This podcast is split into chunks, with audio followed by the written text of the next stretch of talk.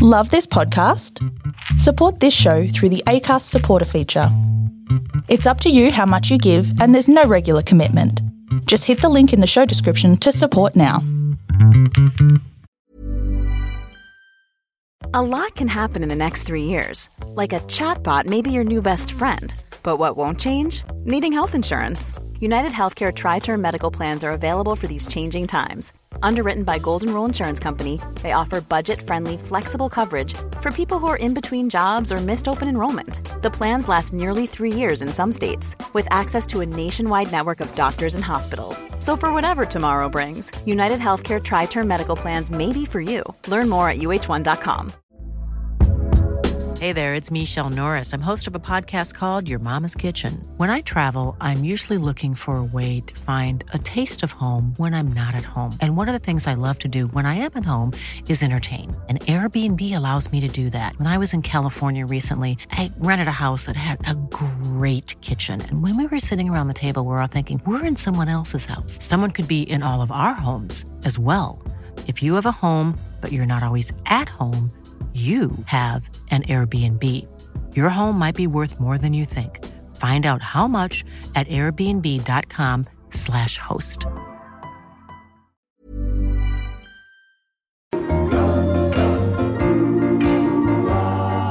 It's part two of Hump Day with Swanee and friends. Look, it's trade talk everywhere, and we could we could banter and fill in shit, but we already do that anyway Yeah, we do. Mm, for part one. So we Quite thought good.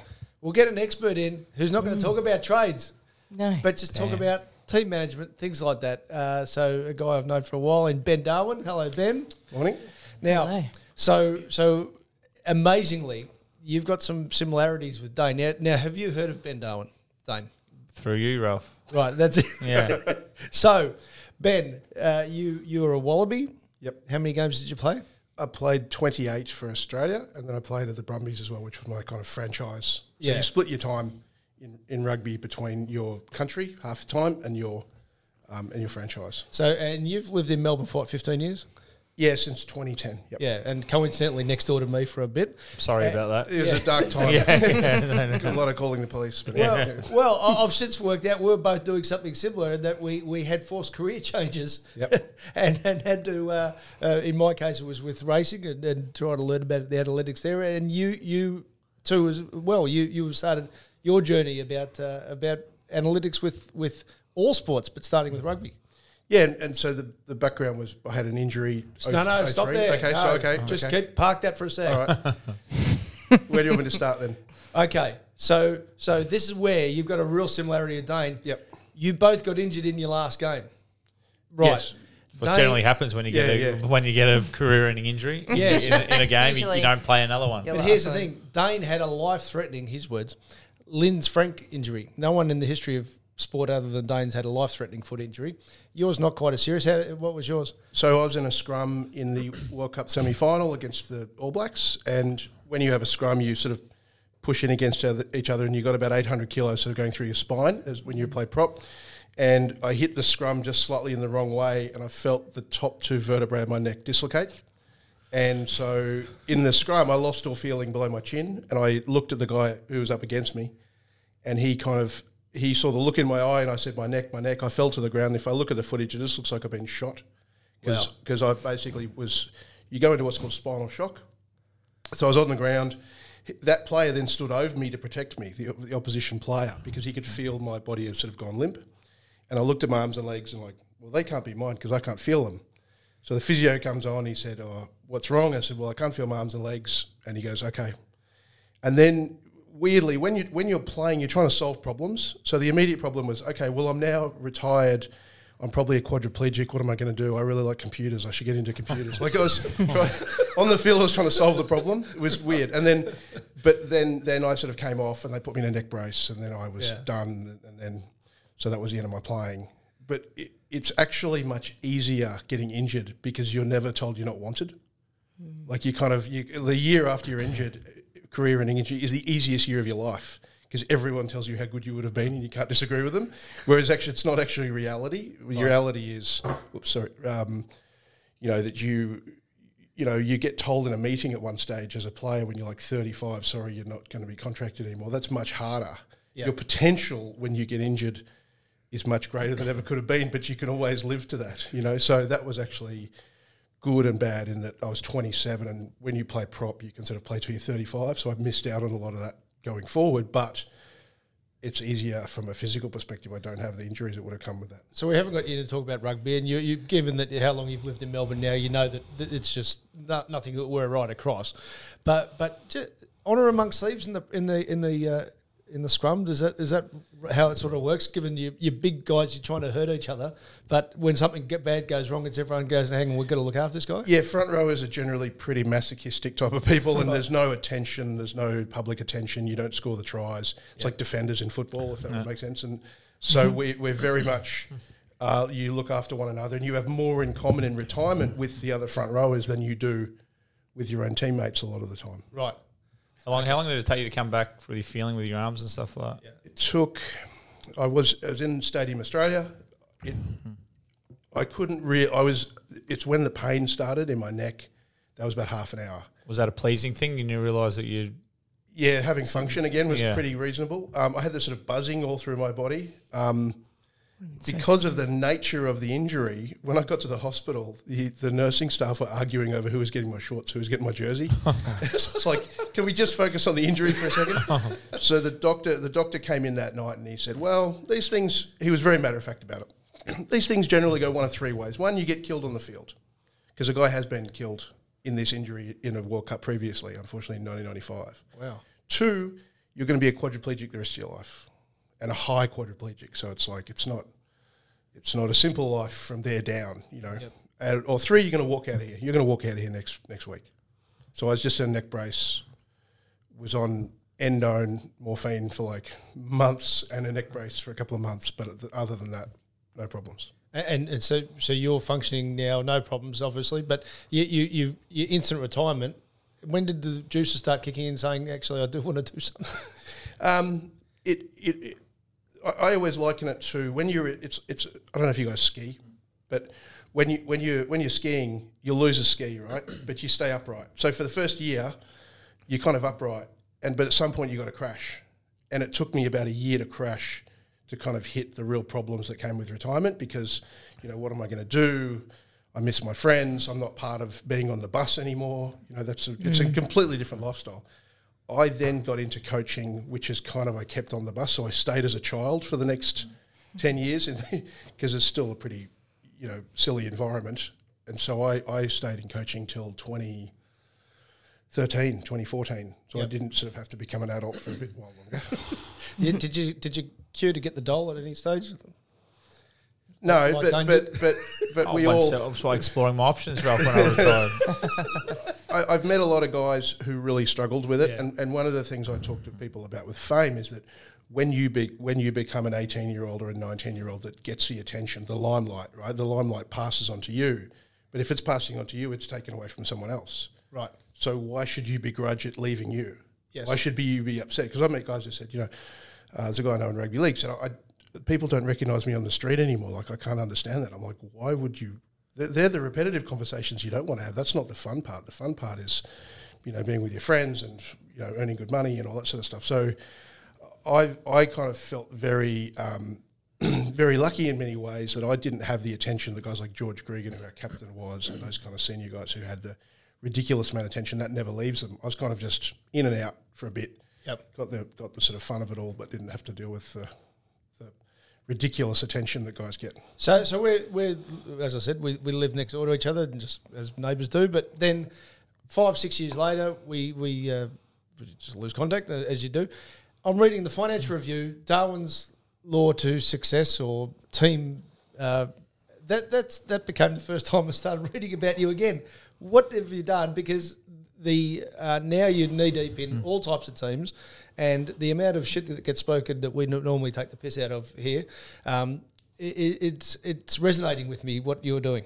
So when I played, I was always confused by how is rugby in Australia successful. It didn't make sense to me. We only had two or three professional teams, and yet we won World Cups against countries who have like a million players and 40 or 50 professional clubs. That did not make sense, how you can have a small group doing well. I was also sort of confused by some of the guys who I met who were regarded as amazing coaches weren't. Right. And I also had other guys who were really good coaches that weren't having success. So I was like, okay, well, coaching doesn't seem to always be the thing that makes teams successful. I also um, uh, went and coached myself, and I go to one team, win everything, go to another team, lose everything, and I'm like, I can't control this scenario as much as I'd like to. I'd like to think I could be a super coach, but I'm not getting what I want out of it. And then later on, I then I then started doing data analytics, and nothing in data analytics was actually telling me why does this team win and this t- other team win. Like, yes, you have the the match data like inside fifties or pass accuracy, but that doesn't actually say why certain teams are successful over the long term. It's just another version of the score. And the more you move towards correlation, the further you move from causation. I hope that makes sense. But Just, just dumb it down a bit more, just for, for our the, the, the, Oh, when, yeah, when people are trying to find a number that tells them who's going to win the game, they'll generally get pretty close to the team that hits the ball between the sticks the most, right? Thank you. But that does not actually tell you why that team wins. Yes. Right? So inside fifties is pretty close to the ball that hits the you know between the sticks the most. So I sort of went away from that, and and when I was at the Melbourne Rebels when we first started up, we we spent a lot of money to win, and we didn't Yep. on a lot of talent, and it wasn't working. Danny Cipriani, did you look Danny after him? Yeah, I was with Danny. Yeah, um, How's he to look after? you, you remember when I said that, that like when you're playing, you're kind of like a child. Well, if I was twelve, he was six. so, but he could play. No, like he's the most talented footballer I've ever seen in my life. But that doesn't necessarily equate to the rest of the stuff. Um, and and w- one of the questions I got asked the Rebels is how long is it going to take for us to win? So I started to look at that as like, does experience help? Does playing together help? Does you know spending money help? What does what does it take? So I've really been working on that project now for that was 2010, so now 13 years.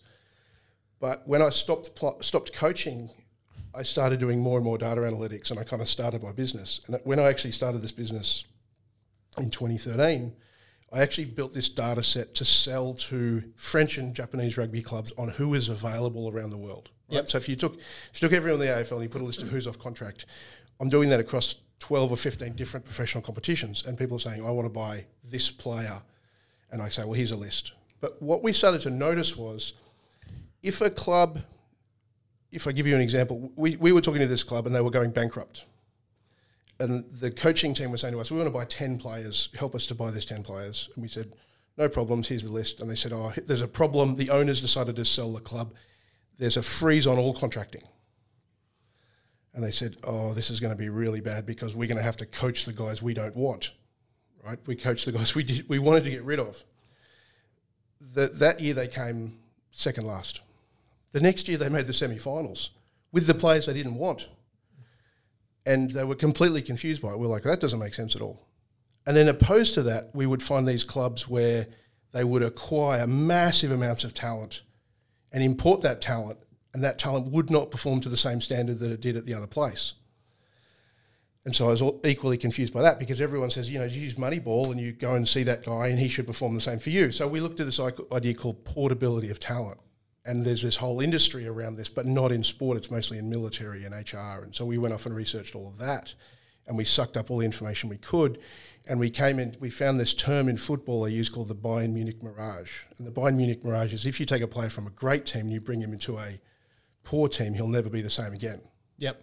So a lot of the research we found was, you know, do players perform the same at one club as they do at another? And the average we found in EPL, for example, is it takes three years for a player to hit their peak when they change clubs. But there were some components to that. One is what position do they play? So we found strikers can change clubs much more easily, but midfielders find it much harder. So on that point, Yep. because I'll, I'll keep throwing in some footy analogies for, for our people. Richmond recruit Tom Lynch. That's the equivalent, isn't it? So he's at the end of the, the chain, and they win two premierships. He's, he's just that tick at the box. Uh, you guys got uh, um, Leigh Brown Yeah. and someone at the fringe. Not they, they didn't have to. And Luke Ball were they the Darren two? Jolly. Darren, sorry, Darren Jolly. Yeah. So none of those were. None of those were considered in your, your best core, were they? Uh, well, we needed a ruckman.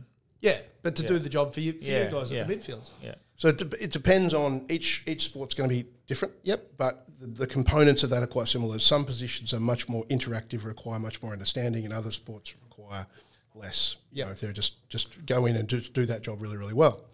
The second part we found is that the club you went to, the more stable the club you went to, the better it was run, the easier it was to be absorbed into that environment. If you go into chaos and no one, it's like going to McDonald's, but it's like, I don't know what's on the menu. You know, like, so if you go to McDonald's, everyone knows what they're doing. You go to a normal restaurant, no one knows what they're doing. So if there's, if there's a lot of stability in the club, you can be absorbed into that environment because they say, you just go over here, you just do this. We don't expect you to run the show for us. The other thing that we started to find was the more experienced guys were, the more they had to learn and unlearn when they went to another club. Right. Because unlearning something is actually much harder than learning something. Because you take a kid who's 18, so this is how I want you to handball away, this is the Collingwood way, that's easy. But if you take someone who's been at Melbourne for 17 years who's done it way A and you say you've got to do way B, what they do is they keep reverting back accidentally to what they want to do. Yep. So what we started to do is we said, okay, can we measure any of this? And so we found ways to measure it.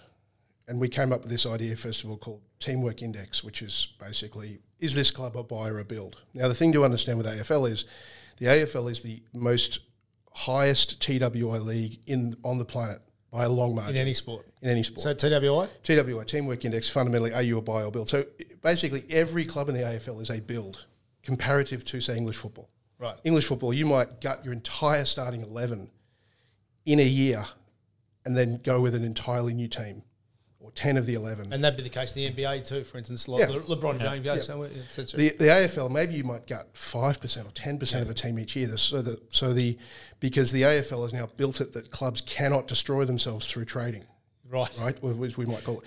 S- Some clubs would try if they were given the opportunity. So it's trade talk now. Geelong have failed to win the trade for the last 15 years.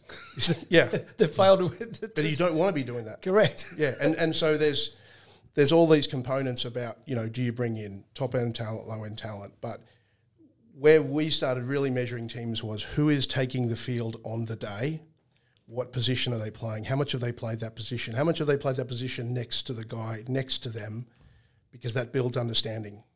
And so we've just been spending a lot of time interviewing coaches, interviewing players about those components. Now, what's really interesting is when I was at the Brumbies, the team won, and everyone would say, Why did the Brumbies win? And they're like, Well, you've just got an amazing culture. And I'm like, I don't know. These are some of the worst behaved human beings I've ever been involved in. It doesn't make sense to me.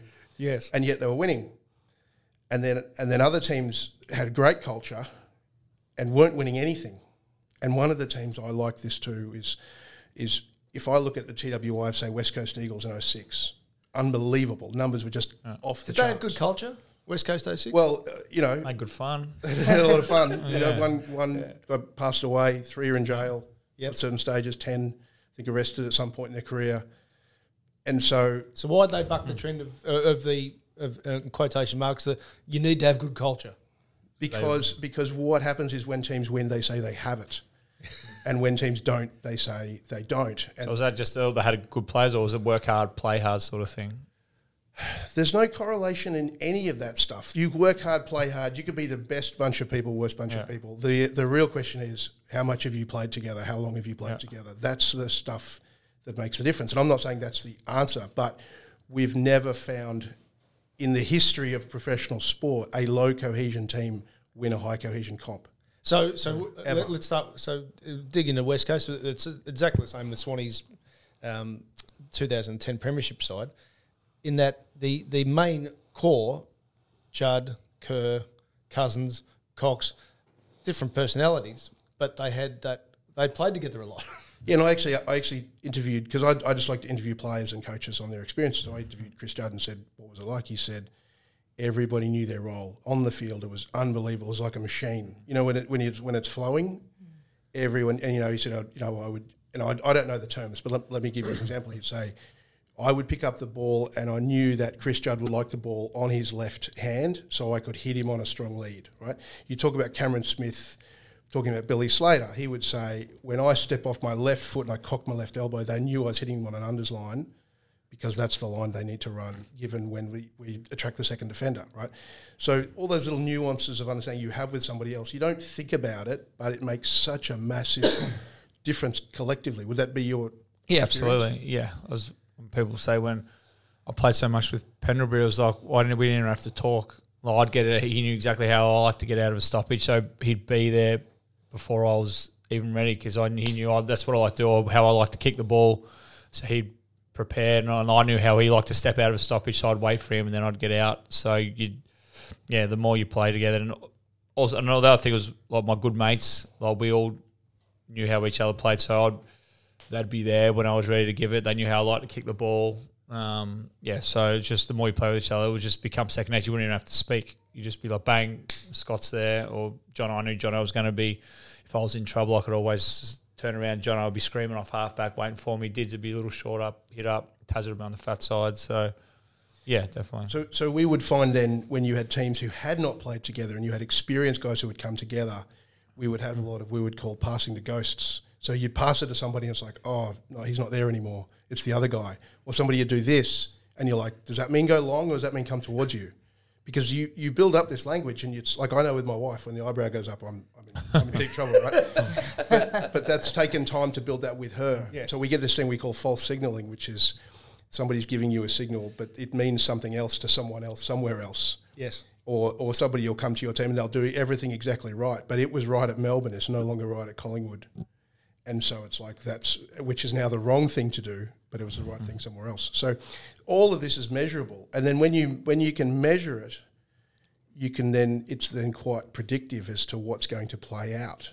The interesting thing for us is it's actually not about the senior guys, how much the senior guys have been together, although that helps. It's the evenness of a team. It's getting the kids where they don't have a catastrophic lack of understanding with everyone else. And so when you get an evenness to a team, you can have some continuity to the group. It's like it's it's what is basically the data reveals is you're only as strong as your weakest link. Yep. And so where you have misunderstanding is where things can fall apart. Now, when you come, when you're playing, uh, I'm going to cast aspersions here, but let's say you're playing a very poorly put together side, Adelaide, right now. Yep. You can't tell if you're badly built against Adelaide, but you can you can tell when you play against Geelong, because all the little misunderstandings didn't matter against them, but they do matter. We particularly find that in finals. It's like the thing that was a small gap here becomes a massive gap uh, later on. you know, against under under pressure because it just tears. The other thing is that over a season, teams will build in understanding. So you'll have a medium cohesion team in round one that might lose to a really well built team. So we find this. So Melbourne Storm have not lost round one in 22 years because they're so well built. but but but that doesn't mean they'll win every year because other teams will catch up to them. Yep. So over a season, teams will catch up, and that's why having finals kind of makes the whole thing a bit random. You know, you get events like Western Bulldogs in oh, 15, 16, 16, yeah. 16 because they get a couple of finals, they come up against a couple of teams that might have a couple of injuries, and they can jag it, right? And it's also hard to repeat yourself. I mean, if the EPL is the first team is the winning team, it doesn't work like that. In the AFL, you have finals, and and you know if you don't, if you have a couple of players out, now what that also does is creates a little bit of ambiguity in terms of people and decisions that get made. You know, like if you have a couple of injuries and you you're number you're the first team in the you're the you're the best team in the comp. You have a couple of injuries, you play a first final, you lose that final.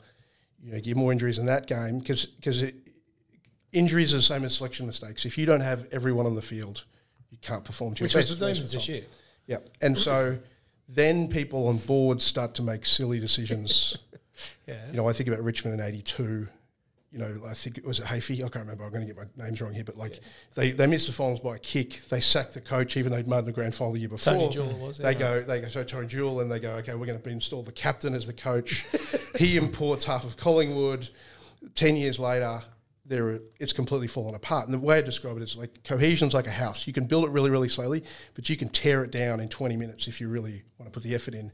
And the problem is, it's going to take another 10 years to build it back up again. So you don't want to make silly decisions. And some clubs are just a permanent chaos of underperformance.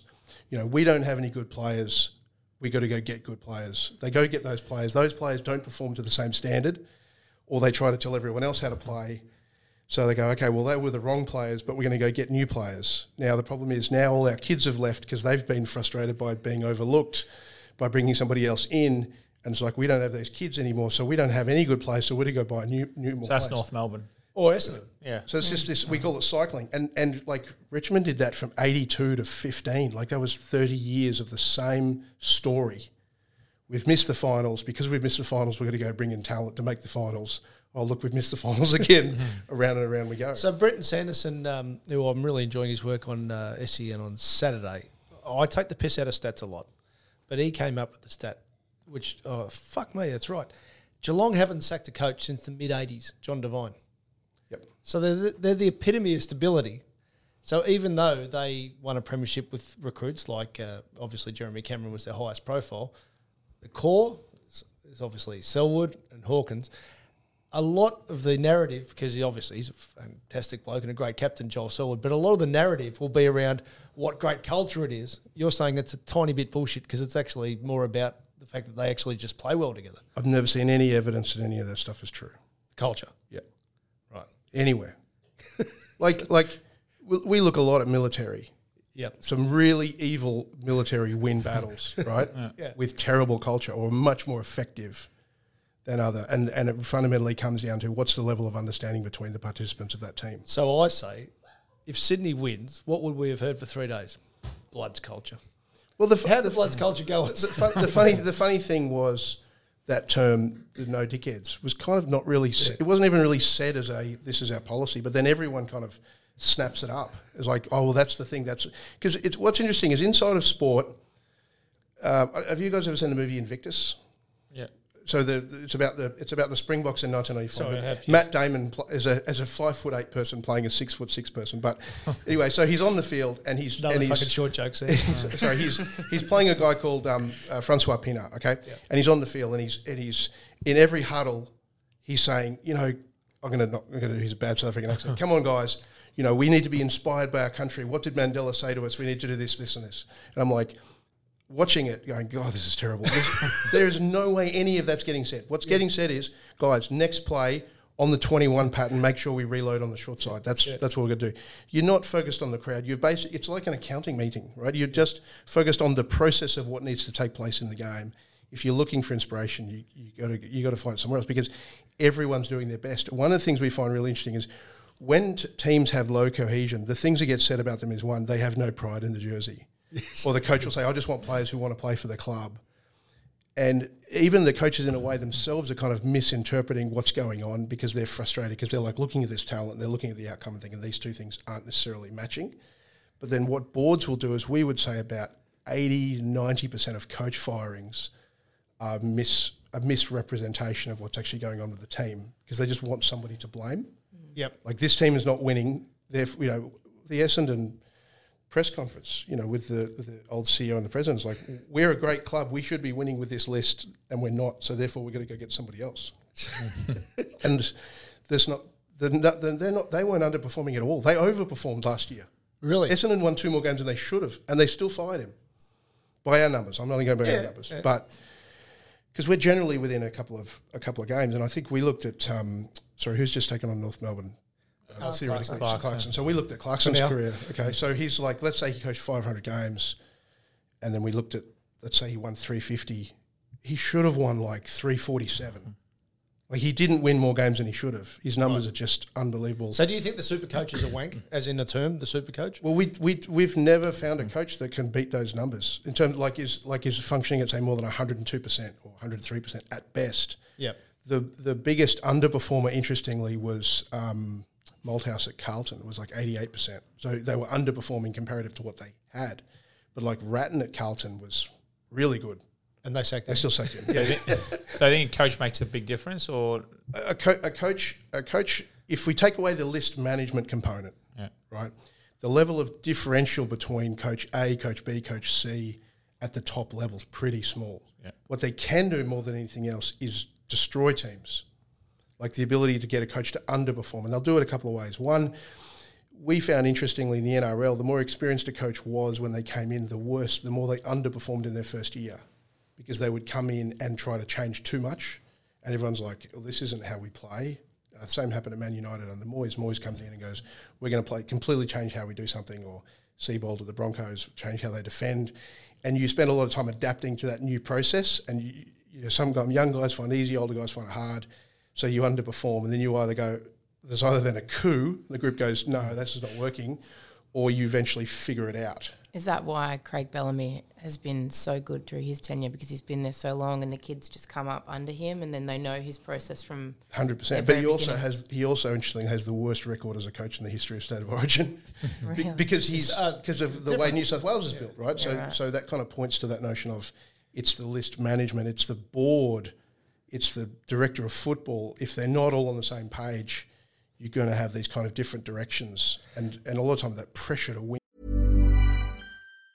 Even on a budget, quality is non-negotiable. That's why Quince is the place to score high-end essentials at 50 to 80% less than similar brands. Get your hands on buttery soft cashmere sweaters from just 60 bucks, Italian leather jackets, and so much more. And the best part about Quince, they exclusively partner with factories committed to safe, ethical, and responsible manufacturing. Elevate your style without the elevated price tag with Quince. Go to quince.com slash upgrade for free shipping and 365-day returns. This is Paige, the co-host of Giggly Squad, and I want to tell you about a company that I've been loving, Olive and June. Olive and June gives you everything that you need for a salon quality manicure in one box. And if you break it down, it really comes out to $2 a manicure, which is absolutely insane. It's also so easy to get salon worthy nails at home with Olive and June. The difference between how your nails used to look when you did them yourself and now with the Mani system is a complete game changer. The best thing about Olive and June too is it's a quick dry. Dries in about one minute, lasts for five days, and full coverage in up to one to two coats. Visit oliveandjune.com slash perfectmani20 for 20% off your first system. That's oliveandjune.com slash perfectmani20 for 20% off your first system. Two, So we're never personal here. no, But two, uh, I'll bring a couple of things from Dane's career. Collingwood made the grand final under Mick Malthouse. And that was Mick Malthouse's last game because there was a succession plan that was forced in. And, and we respect all the people there. We like them all. But Nathan Buckley then comes in and it becomes a quick decline. So I'm, I'm assuming the way you look at things, you would say, well, that's logical because you're forced to change the side that's working. I, I think one of the things that takes place, and I'm, I, I could go away now and look at the numbers, but a lot of the time when somebody's come in, it's like they want to foot, put their footprint on the place. Yeah, he certainly did. Yeah, and, and that's either going to come through a change of po- po- uh, change of players, or it's going to come through a change of play, playing. And so you're either going to get the you'll get underperformance both ways. If if the easiest, the, the less damaging way is actually change the way you play because you can then get that snapback. So we had that at the um, the Brumbies when I left. The year after I left, our coach then went to change the Wallabies. We had a new coach come in. Players were a bit unhappy. They blew up. They went back to how they play. They won the title. Now, if you retain the group, you can. That's fine. But if if if when that team doesn't play the way the coach wants, as he decides to gut the place, that damage will then take quite a long time to build back up. So TWI can go up per year, say five percent, but it can come down forty percent in a week, right? So if you go down forty percent in a week, that's eight years to get back. So when, when Dane when Dane cracks some funnies about uh, Nathan Buckley sacking his mates, the problem isn't that, that they were his mates. The problem is that they all knew how each other played. you knew the weaknesses and the strengths. And the problem is when you look outside, you don't know people's weaknesses. Right. It's like you know, I know these guys. I know everything good and bad about them. So I'm going to go get somebody else who I know, who I don't know much about, but I think is going to be better. And there's a whole bunch of problems with that. So so again, uh, with Collingwood being the surprise packet this year, Yep. halfway through last year, but uh, Dane said about Robert Harvey coaching. He said this is fantastic. They're just letting him play.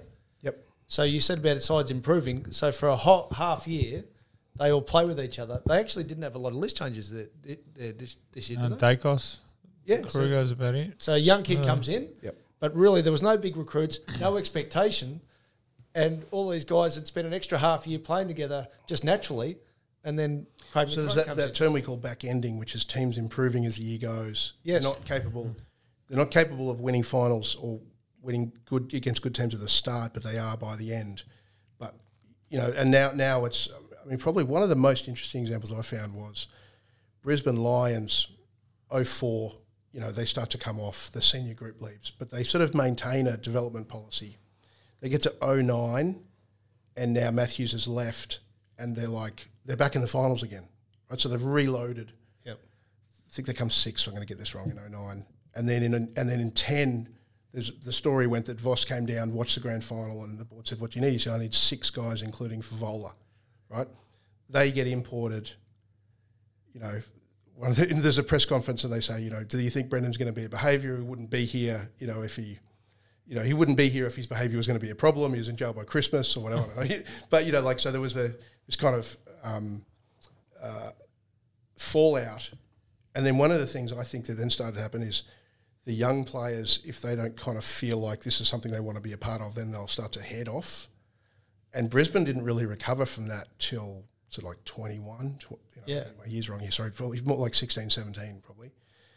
And that's not that's not Voss's fault. That's not anyone's fault because if you don't understand these sort of concepts, you're just like I just got to bring talent in. But it's also a relationship between the board and the coach and the director of football to say what is our policy here. So when Alastair Clarkson uses the word alignment, that's a real thing. Yeah, hundred percent. Yeah. yeah. You, you, cohesion between players is important as people on boards. You know, and, and one of the questions I say to people on boards is, why are you on the board? Are you on here because you want to tell your mates you're on a board? Are you on here because you want to be able to leak to the press about the trades you're making? Is it because you Tick, can tick, sponsor you want to sponsor a player that can come in that you can give them a third party agreement and say you're responsible? You know, I, I, I say to sometimes the board members, what if the club won in five years but you were not regarded as the person responsible for it? Would you be happy with that? And I never get an answer, but but it's really about saying there's things you need to touch and there's things you just need to not be involved in because you've got to leave that to other people. And when you have different agendas about who's responsible and different agendas about the pressure you want to place and who's going to fix Essendon, when you have 10 good people all trying to fix Essendon at the same time, you get chaos. Shit fight. Yeah. So and, uh, another thing that uh, reminded me of what Swanee says that worked for him uh, was it your two-hour rule? Could you explain your two-hour rule to Ben? Uh, well, I just thought I had had one effort in me a week. It two hours on game day, so um, that's what I spent all my energy on. I didn't do a great deal on the track during the week. I tried to do it inside and have a sweat in the gym, like on the treadie in the heat room, and run. That's where I felt like I needed my mentally. I was prepared for a game, but I literally thought I had one effort in me a week, and that was that was game day. So I'd spend most of the week conserving my energy. So and that was probably a mental thing. Thinking, fuck, all right, I've got all my energy for the week. I'm just going to use it all in the two hours on game. That's basically what my two hour rule was. So and that, that when you hear that, what does that say? Oh, I mean, it's kind of funny because clubs all have these rules about how they want everyone to behave, right? And then you see a guy like Maradona who'd be smoking darts in the tunnel before he played, you know, or you know, um, you know, we'd play games against the French and they have forty coffees or something on the game day. So it's really about what works for a player. I mean, I mean, from what I can understand, Ablett wasn't exactly the heaviest uh, senior, Yeah. wasn't exactly the sort of heaviest trainer. It's one of the things I'm really interested in is you know clubs go and spend a lot of money on facilities. I remember meeting uh, Jimmy Bartel and him saying like Geelong had the worst facilities when they won the comp three out of five years. Yes. You know, there's a lot of times when Crusaders in rugby have probably some of the worst facilities in, in, in rugby. In the nineties, Arden Street legendary was the tip, and when Collingwood uh, made the grand final against all odds in two thousand two, Park, yeah. Yeah. Victoria It's Park horrible. was So, so we build these high performance centres, right? And we include like cryo chambers, and it's like it's pretty much the same as a garbage bin full of ice, you know. Yeah. Like that stuff's the one percent, half of one percent. I, I did this presentation at um, uh, this place called St George's Park, and it's like a hundred and forty million pound facility for English football. Yep. It's got like an airport, it has a golf course, got forty fields, has a Death Star that looks like that's like the analysis room. And they lose to Iceland, right? Whose coach is a dentist, right? And it's like, and, and the English team was worth like four hundred million euro, and the and the and the Icelandic team had, um, I think, it was worth fifty million, and they had two players who were playing in the in the seniors. What was really interesting about the, the difference between the two, England had under 13s, 14s, 15s, 16s, 17s, 18s, all the way through to under 23s. So they never played together because if they were of different ages. Iceland had under 16s, under 19s. So they had guys as young as 12 playing in their under 16s and being annihilated, but being annihilated together. yes, So they went through in a group. So then when Sigurdsson gets to 17, they're like, sorry, mate, you've got to go play for the under 19s now, and they're going to get annihilated by Sweden and Norway. But by the time they come into the Euros, they've been together for about 12 years, understanding one another. And that, like, that gave them a shot against a team of 10 times the value. And I'm not saying, I'm not saying cohesion's everything, but what it is, it gives minnows a chance. Yep. But if you have cohesion and skill, you win everything, So when, when uh, which is Geelong right now. yeah, Geelong right now, when um, we had Nick Maxwell in, uh, Swanee's premiership captain. Yep. I didn't know this, but it was part of the research. I didn't know that Nick played in a Williamstown premiership with Dane. That would be part of, you would count that as a game together, wouldn't you? Shared experience doesn't care where it comes from. It can be brothers. Like we, we, we basically count bro- if two brothers have played together in the backyard, that's 300 games together. Right, okay. right? Just because you, you can't, you've got to have some sort of default for that. So, you know, it's amazing how much they say there's a magic between these brothers. They'll pass the ball and over the shoulder, and, you know, no one, they won't know where anyone, they don't even know the guy's there, but he's there, you know? So, which uh, at my age in the in the eighties, Jimmy and Phil Krakouer came across, and it was the most wonderful fucking thing. We couldn't believe they would do all this shit, and and that's what it is, isn't yeah, it? they, th- there's no magic to it. It's just, just he knows if that, that, that he's going to be off his left shoulder because that's what always happens. So, uh, yeah. So it, it, what's interesting is losing a game together, or winning a game together, or playing a game at a junior or at school.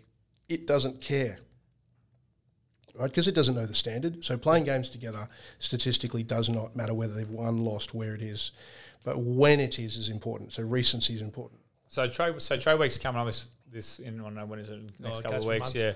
but um, so Port Adelaide have said they're going to be you're from here. They're going to be aggressive and they're going to try and do a heap of training. So would you say be wary of bringing in six or seven blokes in who are going to play in your seniors next year? Maybe give one or is, is there a perfect number to bring in, or is there like listen six or seven? That's a third of your starting eighteen. That's key. Your occasion is going to be fucked. Maybe bring in some of the young kids who have played, trained with you for two years, and bring in two, or is it just a suck and see thing? it's it's a it's always going to be, you know, the a, the AFL being such a high cohesion comp. It's it's about what you're comparing it to, right? So, let's say uh, Geelong, um, let's say an up and coming team. Who do you think would be pretty good in two or three years' time? Um, Well, The building, Essendon in theory, Carlton, Carlton's probably been yeah, the, the yeah, best example. If they yeah. if they hold the nerve, yeah. Yeah. Yeah. So so it's about saying right, how are we going to beat Carlton in five years' time in a grand final? That's sort of what Port are sort of aiming towards, and harder for them because they're going to have to do it away. So to wait, to win an away grand final against a Melbourne team, you've actually got to be twenty percent better than them to win away games. I- I've got an argument about that, but go on. Okay, so what they did a study in the EPL, and what they found was if the crowd was mostly towards one team, the referee was actually more biased. yes. So my, my argument is, I, I'm, Yep. you, you're an idiot if you think home ground advantage isn't real. Yep. But the AFL Grand Final in isolation should be in isolation because of the crowd is so neutral. Yes. I've never seen a so, so people look at stats and say, oh well, last you know, Geelong beat Sydney because of the home ground. Oh, fucking no, they were much better than them. So really, since Except for the except for the uh, grand final replay, which one was that? our one Collingwood. replay. No, no, no. 2010, they had a replay on the Tuesday. No, I'll be out at the next Sorry, next, next, Saturday. next Yeah, yeah. Saturday. but they're both Victorian sides. No, that's true, but but all I'm saying is the crowd was more probably Collingwood based because Yeah, there's no. there wasn't They the, could have no there support. wasn't the tickers. Yeah, yeah, tickets, yeah. Uh, Sorry, oh, because of the corporates. Okay, yeah, hundred percent. And, and one Geelong has have an unfair advantage every year. They get to play. They get to play s- s- eight games down in Geelong, which no other Melbourne side Yes. has a home ground advantage. Absolutely. Yeah. Which is why they get to finish up with So- the so agree- so, really, their premiership doesn't count this year. No, no, but but the point, I suppose the point we've made is Yeah. to win to win a competition. Yes. you're going to have to go to Melbourne and beat Melbourne teams, and you've Yeah, got to be better than them. And perhaps in a grand final, it's not as explicit. Yeah. perhaps, but um, because of the the way in which the corporates will fill that stadium. Yeah. But fundamentally, um, what we found is the interstate clubs have to be about ten percent better. then a prelim, like Melbourne got. Yeah. Then a prelim, yeah, you have Brisbane to, got they have to be about ten percent better to win a to win the comp. Yep. In in in uh, in Melbourne, which they'll have to do. So, um, sorry, what was the question? So so what? So with Port Adelaide, So It's- yeah, bring it's- si- is it bring us six or seven? Would you steer someone a, a steer a club this year? Say, listen, we're, we're on the Carlton, we're ninth, we're on the precipice. We need fucking, we just need three or four players, or someone who finished eleventh. We need three or four players to get us to finish sixth this year. Let's go out and let's get five mid players who who are cheap, who we can get in. We can fill our role because our bottom five are shit house. Let's just pinch five from different clubs, a ruckman, a forward, a mid, a back, and let's, let's plug them in, and we'll be and we'll get up the ladder because these blokes are, are pretty good players. Well, history would tell us that's probably that's not necessarily the best idea that's ever been. Yeah. And one of the problems is the more you trade, the harder it is to trade again. Yep. So one of the problems is like when teams top up, so they might call it switches. Like you've got a cohesive team and then you bring a player in, and that works. They go, okay, we've done that once. Let's now do five. Yeah. Then then the problems really start because you've then got too many. And there's too much difference that's made to the team, and you've got too many people underperforming. So Carlton, Carlton to me is the prime example of what you talk about because if Carlton don't trade, they're probably a good bet for the for really improving into the deep into the top four next year. Yep. So you trade for a need, basically. So, so listen, we we we need a we don't have a key our key forwards have monstered us all year. We don't have any young kids going to all right. Let's just go out and just focus on one key back who can stop the big monster forwards, and that's it because he can fill a role. He knows what he has to do. He just has to stand on a big bloke and fucking punch it every time it comes. I think I think one of the problems that comes with this is they watch the teams who are winning and they say that's where the game's going. We need to play that way. Yes. And if if you know, let's say we need a big forward. I don't know the terms, but you know, we need a big forward now because that's what all the good teams are doing. Okay, we'll we'll do. We had to go and buy that because five years ago we didn't think we needed that. So now we're going to acquire that and bring that in. The problem with that is, oftentimes we find club strengths actually come about because of a weakness.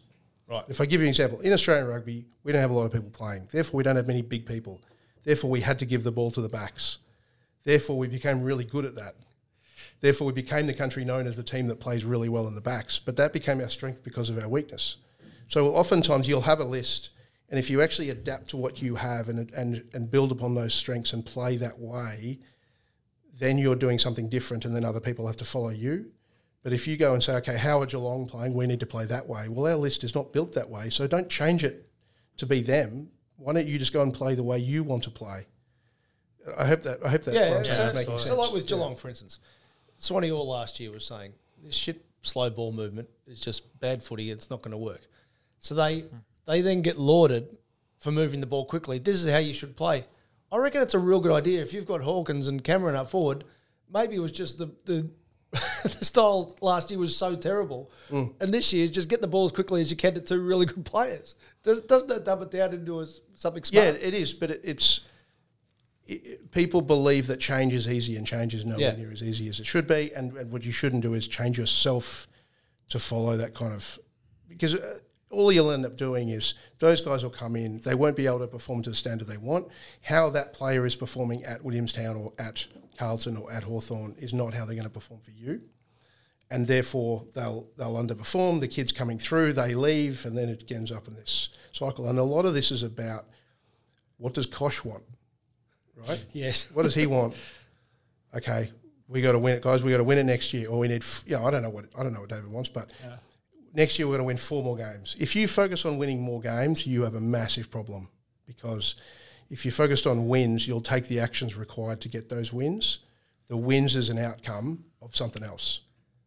You can't. You, you, you, win, you lose. You really that's really beyond your control. It's actually about saying, let's build something that the wins is an outcome of, of all this. leading teams? Oh. let, let's let's not use them. Well, let's- let- but let's say- 360 degree feedback. The idea that that's a good idea. Um, I've had them before in clubs. Yep. Everyone gives the answer that they think as though they're being heard, right? As the CEO is looking over their shoulder, right? Okay, tick, not tick, whatever. Okay. Um, if let's say you get into a room and you and you say to each other, "I want you to stop doing, start doing, keep doing." Okay.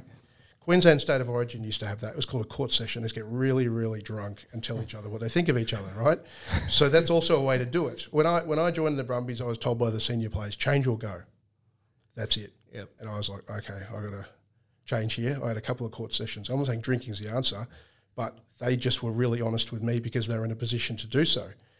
One of the things I heard quite a bit about Adelaide, the Adelaide camp, Yep. Is that one of the guys who'd come in recently did not feel as though he could say this is a really, really bad idea. Yes. Because I've just come from another club, I don't want to do the wrong thing. If you've been around people, Bryce Gibbs, I reckon. it Was. Maybe Jenkins was there. I thought. But Jenkins has been there a while. I reckon yeah. it was Because the guy who was like a yeah. first year, Yeah, I he was in the it's- senior group, and and if if we know each other a lot uh, long enough, you can be honest with each other. Yeah. Okay. And they did this study in the NBA I found quite interesting, which is they they looked at all the teams and they found all the ones who are hugging each other more, winning more. So they're like, what if we just make everyone hug each other more often, right? And hug, and the problem is they then told like Brooklyn Nets to hug each other and like this is really awkward. Like I don't know you very well. Yes. Okay, you, you get you build to that over time. What was happening was the teams that had been together were hugging each other because they knew each other because they've been together such a long period of time. It had nothing to do with performance whatsoever. We found players, um, two players at Man United, uh, um, Scholes and uh, Sheringham, Yep. had a fallout playing for England. Did not speak to each other for four years while playing at Man U, and won everything. One to score a goal, the other guy got the other end. I hate him. I think Sheringham said, "I'd rather play with the bloke who, bro- I'd rather, I'd rather have a cup of tea with a bloke who broke my leg, than with Sheringham, who I've just tested for the past fifteen years." So I played with guys I didn't like, I didn't get on with, Yep. but I knew what they were going to do. That's the most important part. Do do I know the role you're going to play, where the ball's going to go? I don't like you. I don't want to spend any time with you, but I do my job. You do yours. We get on fine. Uh, When you hear that, Yeah, well, my leading teams. Same. May I? s- I knew what people were going to say about me. It was just up to me to change it. And um, like, I understand some people actually, some people needed that. Well, that's that's completely fine, but it wasn't for me. Like I, I knew, and mine was all mine was all about off field stuff. I was never on field stuff, so my performance was fine. So I was like, yeah, I know I probably need to look after myself better off on the weekend and stuff like. that. But that's my release. That's what I fucking like to do. That's what makes me play the way I play because fuck, I'm not footy, footy, footy the whole time. I'd go insane if I had to sit at home and sit and go down the beach on my day off and doing, you know, that's not me. Me having a beer on the weekends or relaxing gets me to do what I do on the weekends. So, so no, I'm not So, stopping. so, so if we take Dennis Rodman, right, as part of the Does of he fit the culture? Yeah. right. The story I love about Rodman was when uh, Luke Longley turned up. He's standing under the baskets, and sorry, uh, Long, uh, Rodman standing on the baskets, and Luke Longley's doing layups, and and he's like, "Why are you just standing there looking at me?" And Rodman said, "Because I'm because Rodman was an amazing rebounder, right? That was his skill set." And he said, "I'm watching to see how many rotations you put onto the ball, because I know if you're going to miss, then it's going to bounce off to the right, and I catch it off to the right." So he was focused on the detail. As long as Rodman was focusing on the detail of understanding, then the outcome was fantastic. Even if he went to Vegas and partied for three days, right? Whereas, whereas the other the other parts weren't necessarily important. I'm not saying that's what every player Yeah. should be doing, but Rodman with all the the tats and the wearing dresses and all that sort of stuff, like that stuff's all That's peripheral. noise, yeah? If if somebody is that way, as you know, I, what I would find is if my teammate was doing his job on the field, I got on with him pretty well mm. if he's not doing his job on the field, if he's not running the right lines, I don't care if he and I love the same music, if we love the same cars, he is annoying me to hell. It's like mm. I say that, you know, if Karen in accounts is not paying your bills on time, even though she's a lovely lady, she's really shitting me. Sorry. but if Karen's doing it, but she's also, if she's just paying the accounts on time, she's doing a great job. The fact she's a Nazi sympathiser is kind of funny. You know, it's like, it's like, let's put that all to one side and it's just like, let's focus on building the understanding. And then what happens, you generally get on pretty well anyway, Yes. you know, and it's like, oh, he's funny, that guy. He's always mm. taking the piss. He's out on the piss, whatever. But, you know, come game day, he's on. I reckon two and a half years in, so uh, before their third premiership, might have been before the second, uh, Richmond. I don't know if you remember, they're, they're about to run out. I reckon Dusty Martin picked up the phone and passed it to Jack Higgins. It's definitely to Jack Higgins. I don't know if it's Dusty, but said, oh, it's for you. And the, the Channel 7 cameras have got it, and everyone's broken up, you know, like, and it's funny. But then everyone goes, that's why Richmond are good, because they're all enjoying each other's company. Yeah, and and one one of the things I heard remember hearing on the radio was when everything was blowing up about um, the, the Richmond coach and things going on, they were saying, well, that's just reflective of the Richmond culture. They can have all those things go on and still win. It's like you can't have it both ways. yes. And, and and there's a great example in 1999. This is a rugby example. The French beat the All Blacks in a in a boil over in a quarter final. And it came out that on the Wednesday they were out drinking together, right? Now, because they won, everyone said, "Oh, that's so French." You know, they got together and they they drank and they they they showed how much they loved each other, and they're like, "What an amazing effort!" And that's that's that's why they won. If they lost, it would have been they're out on the piss. That's why they lost. So, this sort of public perception is people will change their thinking to adapt to what makes teams to what they think makes teams good, and they'll completely disagree with themselves. You know, later on. That's what I was going to say. If Essendon, if the same thing happened at Essendon when they're about to run out, Sam Draper passes the phone to I don't know, uh, Merrett or whatever, it'd be that's why they're shit. They're, they're not taken Yeah. seriously, wouldn't it? Absolutely. If you remember uh, uh, Lions in '98, well, like they came last. Brisbane Lions, yeah. and and you know people in the commentary are probably saying, I just don't think these none of these boys should be playing the AFL. You know, they're not there's no first graders in this team. Twenty one of them went back to back to back, right? and then at the end of that, they're saying. You know these players shall forever, forever be remembered as some of the greatest players in the history of the AFL. I was like, this is the same player Yes. that you were saying was terrible four to five years ago. And how often do we see that? That sometimes a player will be poor at one stage and then and then great another. But we all forget we forget how bad those guys were early on. I, I remember it because it was my second. Uh, it was round two. It was my fiftieth birthday. I went down with a group of mates to watch Melbourne play Geelong. We were beaten by eighty points in 2019. Yep. Twelve of those players then played the premiership two years later. Yep. A- at the time, there were a couple of new guys, uh, May and Lever, and you know that type of cohesion. Then they got it two years later. The, they didn't get any better as footballers. It, it doesn't it doesn't take a lot to throw teams off. Yeah. You, you can actually make four changes to a to an eighteen and, and the mathematics of it actually means it actually changes like fifty percent of the team. So so a small amount of changes can actually have a dramatic difference because a lot of relationships get changed even though a small amount of people come in. So in fi- finally, uh, Dane's got a thing called math science, which is unique because it involves no maths and no science. It Yeah. involves the punt. Your best punter's been what? Leicester. Oh, I didn't bet on Leicester. Let's just get that clear. Okay. But, but um, Five hundred to one. Were they? They were, they were or the 15, 5,000? they were 15, uh, 5,000 to 1. But what I would say is that there was signals, there's signals in the data. We didn't measure that till after it took place. Yep. But one, a lot of the senior clubs were reloading. And it was kind of interesting because everyone thinks it's Ranieri. Yep. It was actually a bit of a coup amongst the senior players against Ranieri, just like stop chopping and changing the team. So they based the senior players basically took over for the back half of the, for the last like 32 games and basically just picked themselves for the last 30 uh-huh. games. And no team's ever been that stable since 92 Blackburn. And they just somehow jagged it and won the comp. But what happened was their, their goals allowed went from 2.2 to 0.4 as they built up more and more. understanding. They just defended, defended, defended. Even the goals scored went down, but they somehow. The, the more you have understanding, the better you defend. You look So the really high Richmond's a cohesion buy or a sell, gi- putting given they've put paid a fortune for Hopper and who's the Taranto, is it? Hopper and Taranto from GWS, who will both be in the middle next year. It's it's the th- first thing I'd say is what is everyone else doing, Yeah, right? So so if everyone else trades more, Richmond should be favourites, right? Right. Right. They won't. But, but Richmond, as we would put it, they're reloading. yeah. You know, they're, they're, they've got some senior guys and they've got guys coming in, and that's the hardest period to deal with. Like Hawthorn have just gone through that, where you've got the sort of older senior guys and the younger guys coming in. It's very hard to build cohesion over that period of time. It's sort of like, but you what you don't want to do is the bottom out sort of process, which is let's just go with a bunch of kids. Because if you then have a bunch of kids that have never played together, you don't have very good reserve grade. Then what happens? You just get annihilated, and no one wants to come to you.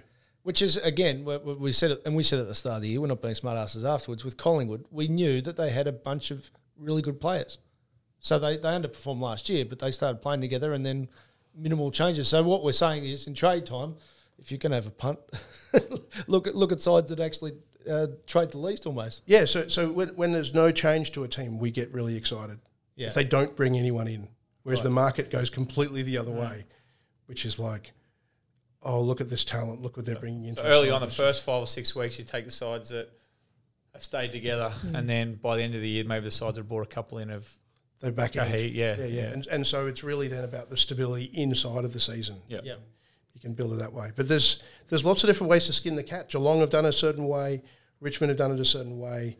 But if you don't have a high level of understanding between the players, you fundamentally can't win.